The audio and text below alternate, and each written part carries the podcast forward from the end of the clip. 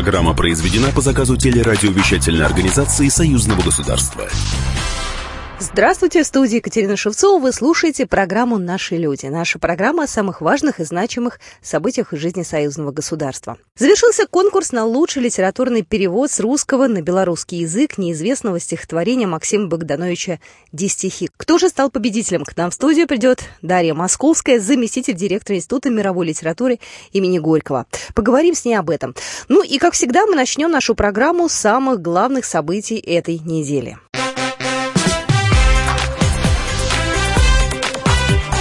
Главное за неделю. Россия с 12 апреля временно приостановила ввоз фруктов из Беларуси. Речь идет о яблоках и грушах. Ограничения ввел Россельхознадзор. В ведомстве пояснили, некоторых белорусских поставщиков подозревают в реэкспорте санкционных товаров из стран ЕС. На ограничения отреагировали в Беларуси. Александр Лукашенко сравнил решение российского надзорного органа с санкциями. Об этом он заявил на совещании с Кабинетом министров. Сами находятся под санкциями и осуждают это. И я тут их абсолютно поддерживаю, но в то же время подобным оружием воюют против ближайших ближайших своих союзников. То одно предприятие закрыли, то другое. То ли у них подозрение есть, что мы что-то тут поставляем не оттуда. И каждый день происходит закрытие наших предприятий. Нам закрывают рынок. Кремль с высказыванием президента Александра Лукашенко не согласен. Мы, конечно, не можем согласиться с Александром Григорьевичем. Никакие санкции Россия не вводит. Россия, об этом говорил президент Путин, когда они в последний раз с Лукашенко встречались в Сочи, по-прежнему привержена союзному государству. Идеалом совершенствования этого союзного государства в соответствии с теми документами, которые более десятилетия тому назад были подписаны главами государств, сказал Дмитрий Песков, пресс-секретарь президента России. Беларусь до ввода временных ограничений являлась одним из ключевых поставщиков яблок в Россию. Как только фрукты из республики сертифицируют, торговый вопрос вновь будет принят к обсуждению. В то же время с 12 апреля Россельхознадзор отменил ограничения на ввоз в Россию сухой молочной продукции, произведенной на Лицком молочно-консервном комбинате. Напомню, в декабре прошлого года российские специалисты нашли в ней бактерии. Также ведомство сняло временные ограничения на ввоз сухих сливок, сухого цельного молока и сухой молочной сыворотки белорусского производства в упаковке свыше свыше 2,5 килограммов. На этой неделе Вячеслав Володин и Владимир Андрейченко обсудили подготовку очередной сессии парламентского собрания. Рабочая встреча глав палат парламента России и Беларуси прошла в Москве. Стороны обсудили подготовку очередной 56-й сессии парламентского собрания Союза Беларуси и России, которая запланирована на июнь этого года, сообщает Белрос. Предыдущая сессия парламента Союза двух стран состоялась 21 декабря прошлого года. Парламентарии рассмотрели бюджет союзного государства на следующий год, а также отчет Совета министров об исполнении бюджета 17 2017 года. Кроме того, в рамках 55-й сессии впервые состоялся правительственный час, новый формат работы союзных парламентариев. Шестой фестиваль «Евразия ДОК» пройдет осенью этого года на территории двух стран – Беларуси и России. Об этом рассказали на пресс-конференции в Москве. Представители жюри и организаторы также объявили о старте приема заявок на участие и рассказали о том, на какие работы обратят внимание в первую очередь. Э, подробнее об этом рассказал Валерий Шиховцов, директор четвертого фестиваля документального кино стран СНГ «Евразия ДОК». Мы отбираем фильмы, темы которых прямо или косвенно актуальны для общественно-политической жизни стран СНГ. Мы понимаем, что это может быть и наши внутренние проблемы СНГ, это могут быть э, вопросы на нашей общей истории, там, культуры и так далее, но это могут быть совершенно э, другие темы, например, та же Сирия, у нас много было фильмов про Сирию за эти годы, и это тоже тема, которая достаточно э, прямо, я бы даже сказал, не косвенно относится ко всему нашему пространству, не только СНГ, но и постсоветскому, поэтому, конечно же, вот такие темы, зарубежные, скажем так, связанные с, с какими-то э, ситуациями, которые происходят э, за пределами нашего пространства СНГ и постсоветского, они тоже актуальны. География участников фестиваля не ограничивается странами СНГ. За три года существования фестиваля в нем приняли участие режиссеры из США, Италии, Германии и других стран Европы и Азии. Большинство картин их авторы снимают при небольшом бюджете и без профессиональной команды. При этом, по словам организаторов, многие из таких лент впоследствии покупают для широкого показа. Поэтому одно из предложений этого года – задавать участникам определенную тему. Об этом рассказал Виталий Третьяков, председатель жюри фестиваля «Евразия Док». Я хочу разобраться разобраться в потоке вот этой видеопродуктов, которые сдаются на этот фестиваль, для того, чтобы жюри под моим руководством оценило призами действительно наиболее интересные, наиболее острые работы, предложить организатору, может как-то трансформировать формат фестиваля, отсечь какие-то неудачные для данного фестиваля жанры, там, сузить его тематику, там, отбросив, допустим, всякую экзотику, Фестиваль будет проходить в Смоленске и в Минске. В его рамках участников ждут мастер-классы и встречи с известными режиссерами. Специалисты союзного государства совместно работают над созданием космического аппарата высокодетальной съемки. Разработчики уверены, он будет в разы дешевле зарубежных аналогов и превзойдет их по своим техническим характеристикам. Например, вес нового спутника примерно полторы тонны. Это почти в два раза меньше массы подобных аппаратов. А на фотографиях из космоса, которые сделаны детищем союзных ученых, можно будет увидеть предметы размером больше 35 сантиметров. Более подробно о нем рассказал Борис Чернуха, заместитель директора по научной работе, научный инженер инженерного предприятия НАН Беларуси. Комплекс его характеристик предполагается настолько уникальным, что мы полагаем его очень высокую конкурентоспособность на мировом рынке как э, в плане предоставления снимков, так и в плане осуществления заказов на изготовление и поставку вот таких космических систем для зарубежных операторов. Аппаратуру для нового спутника изготовит белорусское предприятие, космическую платформу Российский институт электромеханики. Кроме того, белорусские и российские предприятия совместно создадут наземную инфраструктуру для управления аппаратом, приема, обработки и распространения информации. Запустить его на орбиту планируют в 2023 году. Это совместный белорусско-российский космический проект не единственный. В Минске сообщили, что в готовящейся российской экспедиции по высадке людей на Луну примет участие и белорусский представитель. Еще одно интересное событие прошло буквально недавно в Италии, и о нем более подробно расскажет ответственный секретарь журнала «Союзное государство» Валерий Чумаков. 4 апреля в итальянском Неаполе прошел пятый российско-итальянский семинар, посвященный двустороннему сотрудничеству в экономике. Организаторами выступили Ассоциация «Познаем Евразию», Фонд «Росконгресс» и Петербургский международный экономический форум. Мероприятие прошло при поддержке банка Интеза и банковской группы Интеза Сан-Паулу. Среди гостей представители бизнеса. Среди спикеров были мэр Неаполя Луиджи Демаджетрис, министр по производственной и научно-производственной деятельности области компании Антонио Маркелло, посол России в Италии Сергей Разов, торговый представитель России в Италии Игорь Караваев, а также представители предпринимателей из обоих стран. Посол России в Италии в своем выступлении посетовал на резкое падение товарооборота между Италией и Россией, однако рассказал, что в последние два года эта цифра потихоньку растет, что позволяет ему смотреть в будущее с оптимизмом. Кроме того, Сергей Сергеевич рассказал, что сейчас готовится визит президента России Владимира Путина в Италию, который должен состояться летом. По словам посла, этот визит должен придать новый, мощный импульс итало-российским отношениям. Мероприятие сопровождалось не менее интересной, чем сам семинар культурной программой, в ходе которой Ассоциация «Познаем Евразию» и Институт мировой литературы РАН представили изданную при поддержке банка Интеза ранее никогда не публиковавшуюся «Сарентийскую правду». Эту рукописную газету писателя Максима Горького – в 1921 году рабочее крестьянское правительство под предлогом заботы о здоровье фактически выдворило писателя за границу. Девять лет Горький прожил недалеко от Неаполя, в маленьком курортном городке Соренто на вилле из Сарито. Для того, чтобы не чувствовать себя окончательно оторванным от родины, не потерять бодрость духа и не озлобиться, вместе с друзьями и родными писатель выпускал в единственном экземпляре домашний рукописный или иллюстрированный еженедельный журнал науки, литературы и искусства «Сарентинская правда». Всего вышло четыре роскошно оформленных номера. Для публикации принимались произведения любой формы – повести, рассказы, очерки, стихи. Помещались в нем афоризмы, анекдоты, письма в редакцию, новости светской жизни.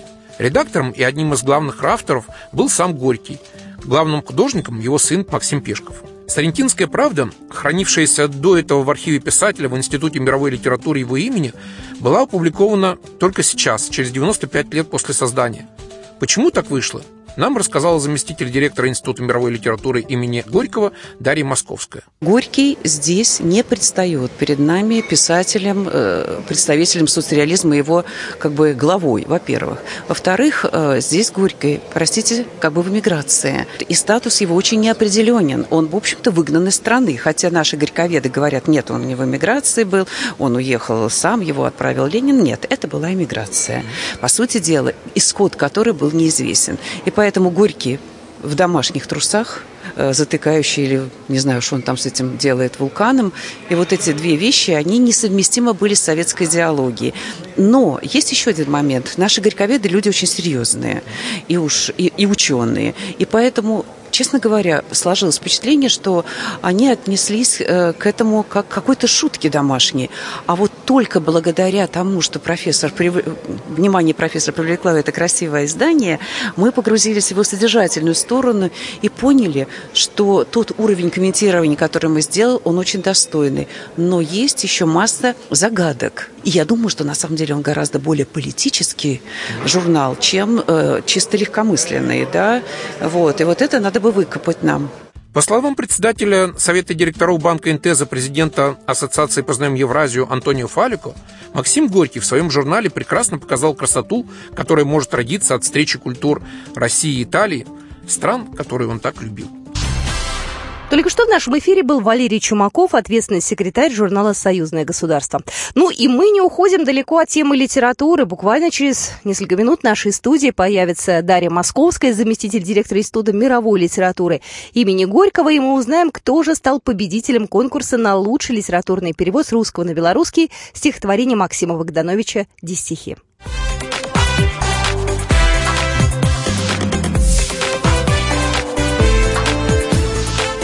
Наши люди.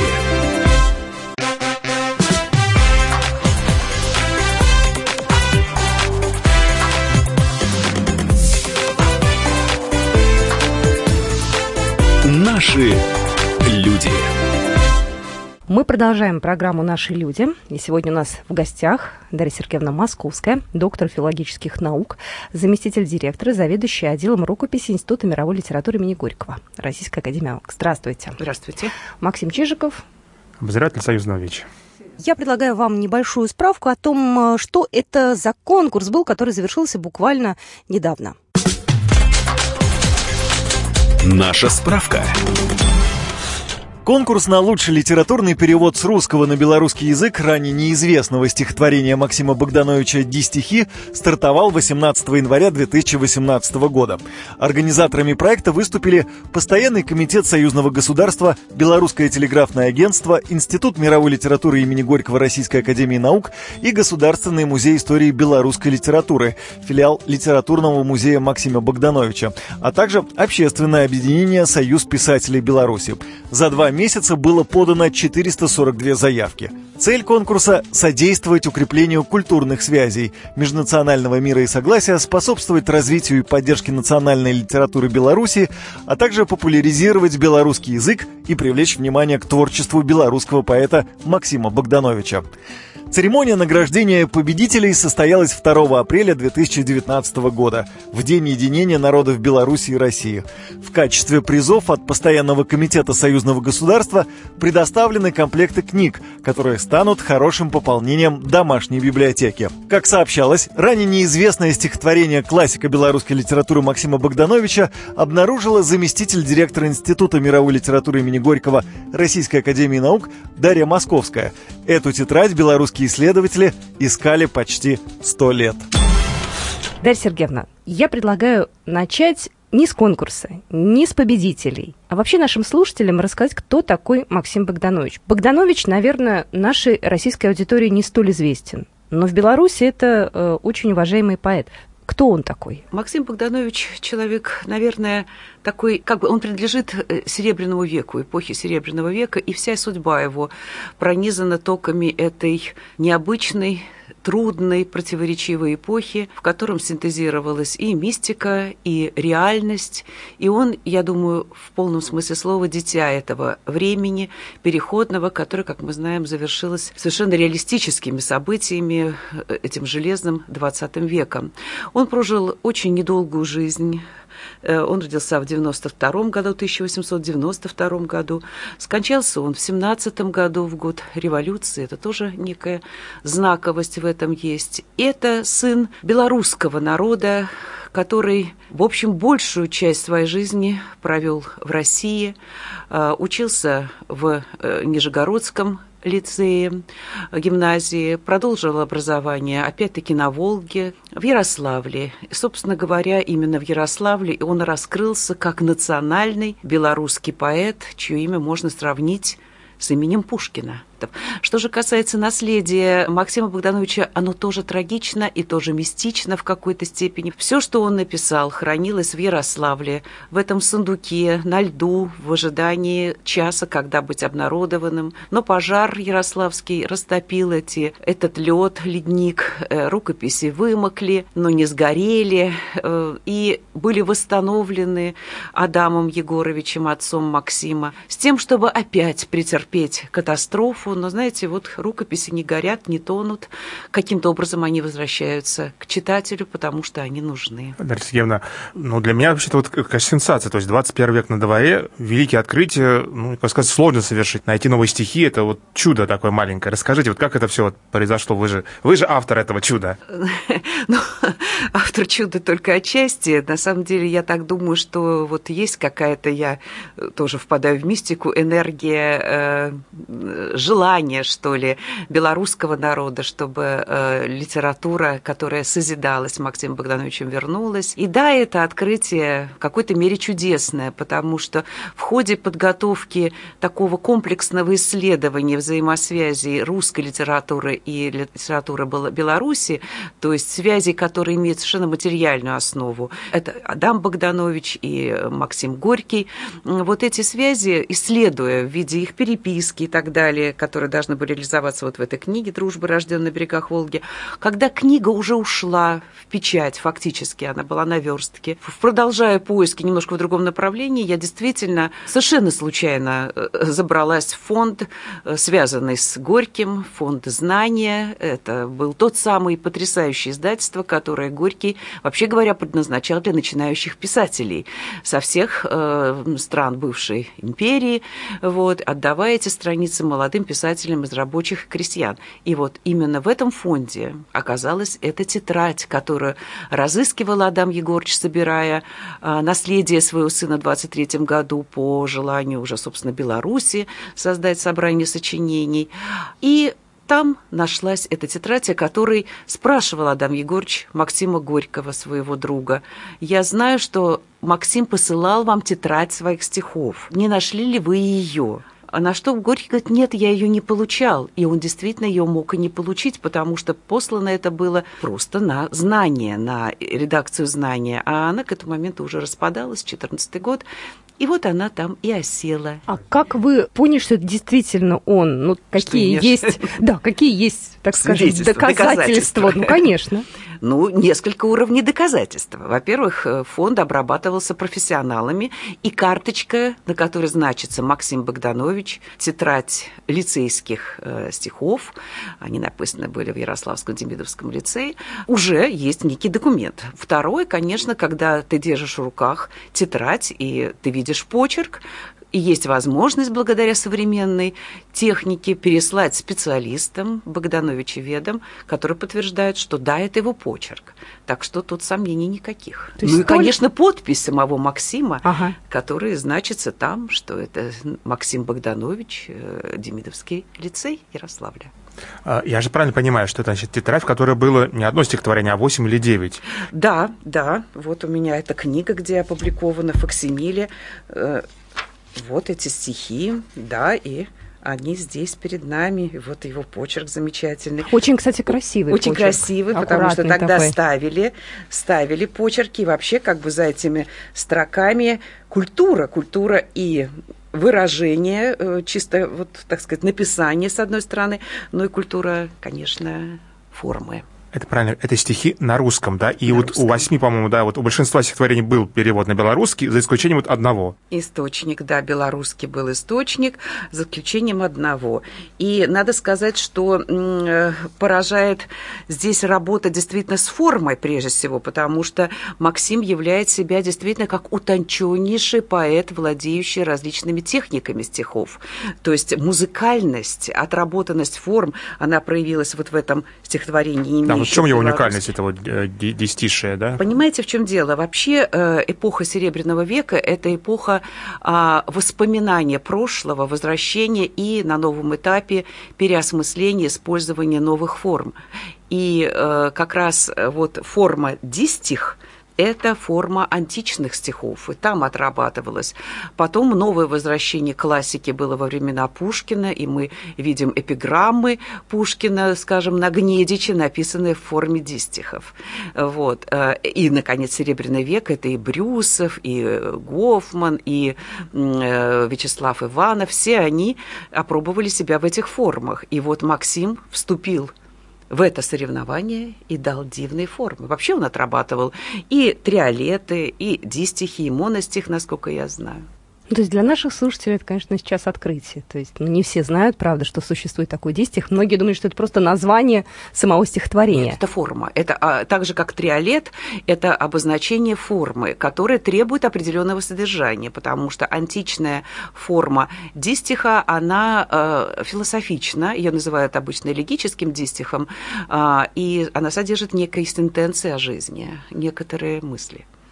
А мне она показалась, кстати, вот ближе какой-то вот э, японской, даже восточной поэзии. Дело в том, что это была эпоха, повторяю, Серебряного века, какого-то грандиозного синтеза, когда заработали пласты э, древних культур. И надо сказать, что э, тема Востока, ну, как она уже у импрессионистов прошла и сказалась в их живописи, точно так же Восток, Япония, арабская литература, персидская, она работала, работала внутри э, текстов наших э, поэтов поэтов Серебряного века.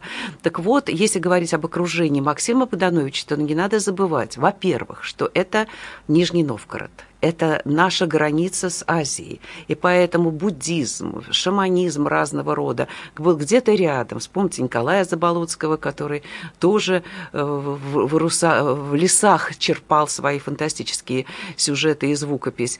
А, а Максим, конечно, он э, еще и общался с Горьким, у которого была потрясающая коллекция потом восточных всяких э, Нецкий он собирателем был, дружил с Леденбургом, и потом вспомним, что э, сам Адам Богданович вместе с Максимом э, Горьким читали философов древних, э, восточных. Ну и, наконец, ближайший друг, которому посвятил трогательные строки Максим Богданович Диодор Дебольский, потом вообще стал самым известным, пожалуй, вот э, индологом.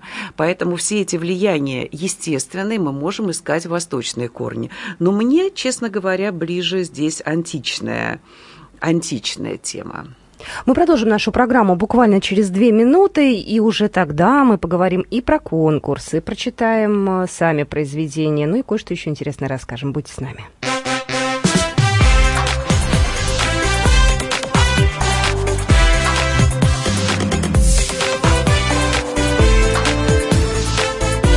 Наши люди.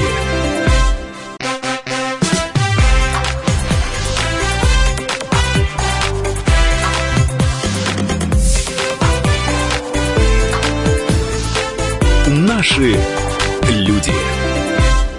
Мы продолжаем программу «Наши люди». Еще раз хочу представить нашу сегодняшнюю гостью Дарью Московскую. Сегодня в студии доктор филологических наук, заместитель директора, заведующий отделом рукописи Института мировой литературы имени Горького Российской Академии Наук и Максим Чижиков, обозреватель газеты «Союзная вечи». И мы продолжаем э, говорить про стихи Максима Богдановича. Дарья Сергеевна, вот вы эти нашли э, это произведение, эти неизвестные произведения. Что дальше? Как вы дальше поступили? Кроме потрясения, которое я испытала, и сотрясение, мое потрясение перешло даже в Беларусь, в Минск, потому что на той стороне тоже были потрясены и восхищены, если учесть, что люди собирают перечень, так сказать, составляют библиографический список автографов, сохранившихся Максима Богдановича, и э, Ирина Мушковец сказала, что она как бы зависла на стадии, когда ей говорят «печатай», уже имеющийся она говорит, да, может быть, мы еще что-то найдем. И тут я звоню и говорю, что да, нашли.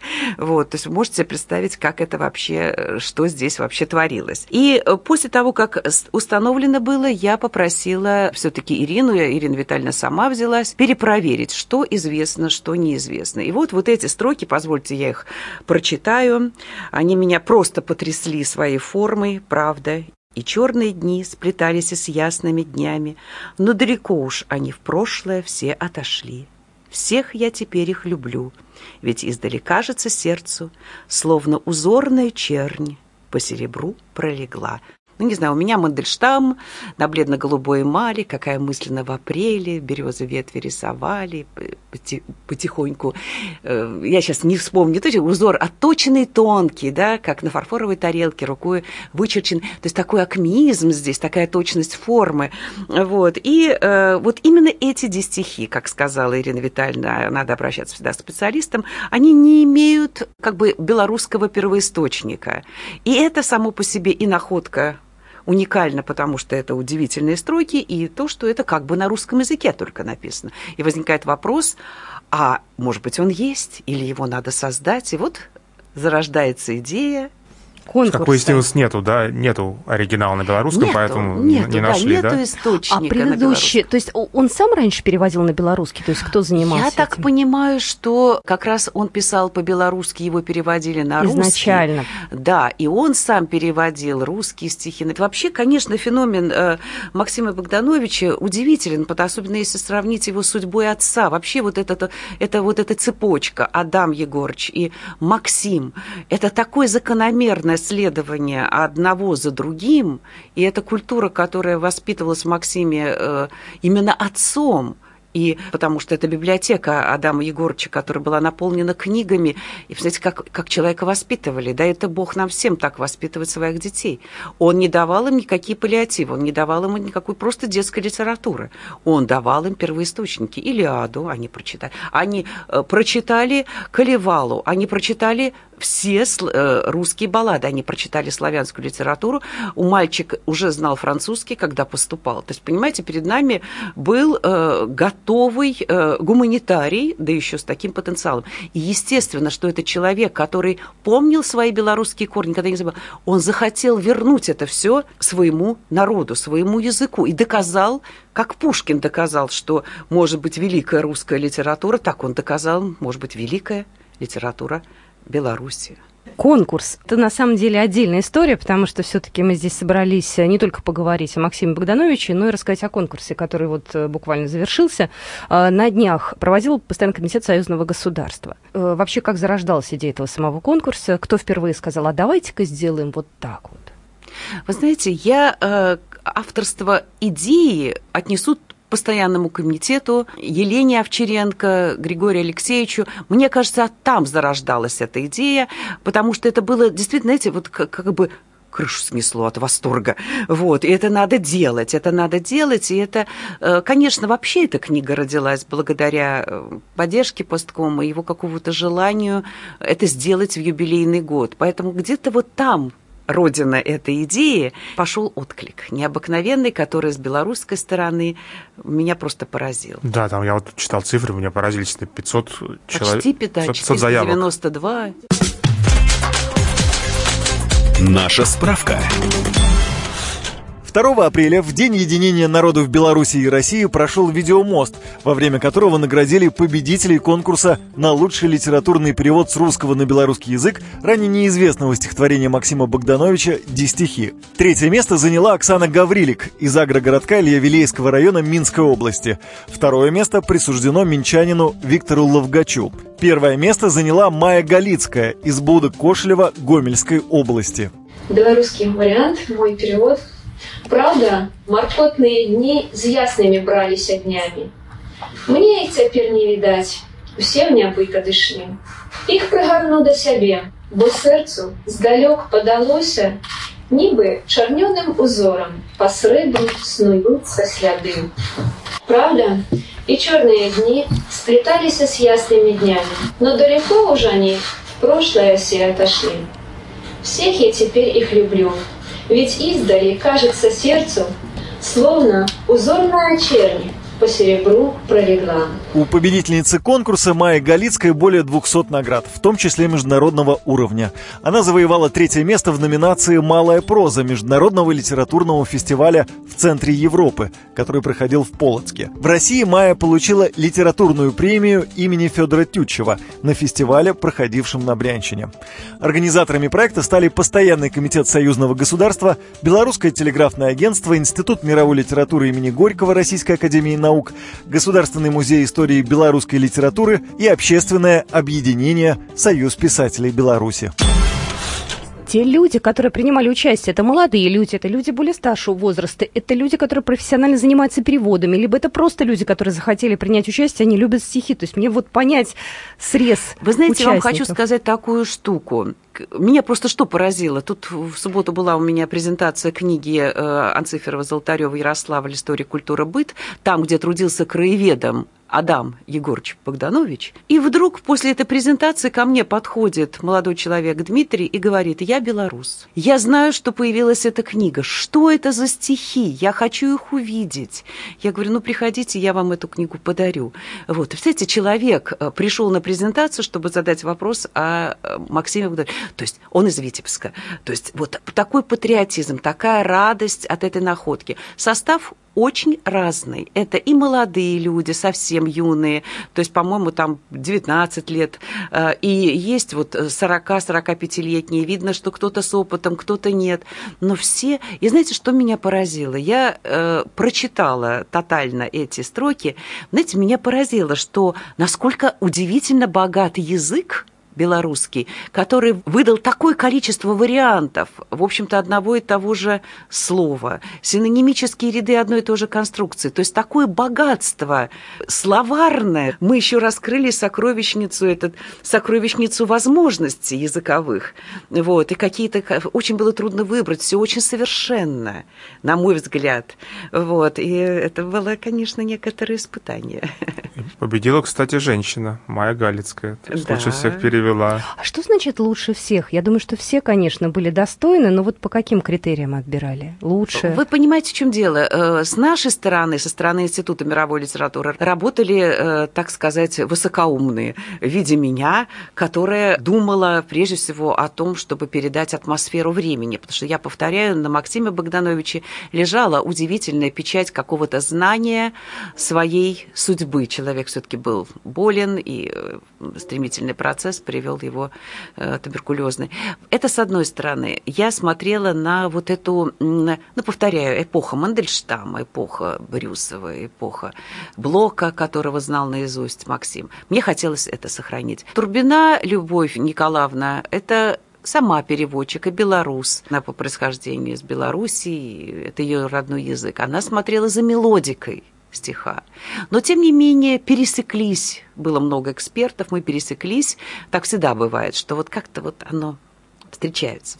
А что дальше будет с этим вот переводом? То есть он где-то будет опубликован? Какова его судьба? То есть, вот, Я уверена, что они будут опубликованы. Я уверена, что это им- имя будет известно. Я абсолютно убеждена, что появится, наконец, новый. Вообще надо сделать такую библи- библиотеку поэта. Я не знаю, есть она или нет. И теперь пополнять новыми стихами Максима, расширять э, этот комплекс уже на русском языке. Как вы думаете, вот эти люди, которые принимали участие, я смотрю, там, оказывается, женщин была большая часть, они это делали э, почему? Ну, то есть явно же, что не для того, чтобы получить приз какой-то, да, и себе какие-то там блага, это совершенно не э, про это.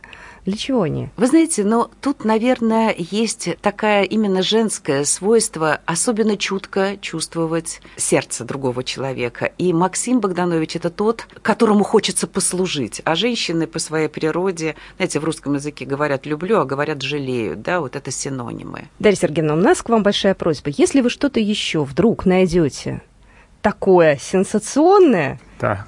Вы нам первым скажите, а мы тут же вот э, на радио «Комсомольская правда» в газете «Союзная вечь» опубликуем и дадим это в новостях. Я думаю, Всем что расскажем. вполне возможно. Вы же не останавливаете свои поиски? Нет, у нас сейчас идут проекты, такие уже системных взаимосвязи института с э, академическими институтами Беларуси, и это надо искать и продолжать. Я думаю, мы... О, сколько нам открытий чудных. Спасибо большое. Дарья Московская Спасибо. сегодня была в эфире. Максим Чижиков. Спасибо. Спасибо. До свидания. Спасибо Да. большое.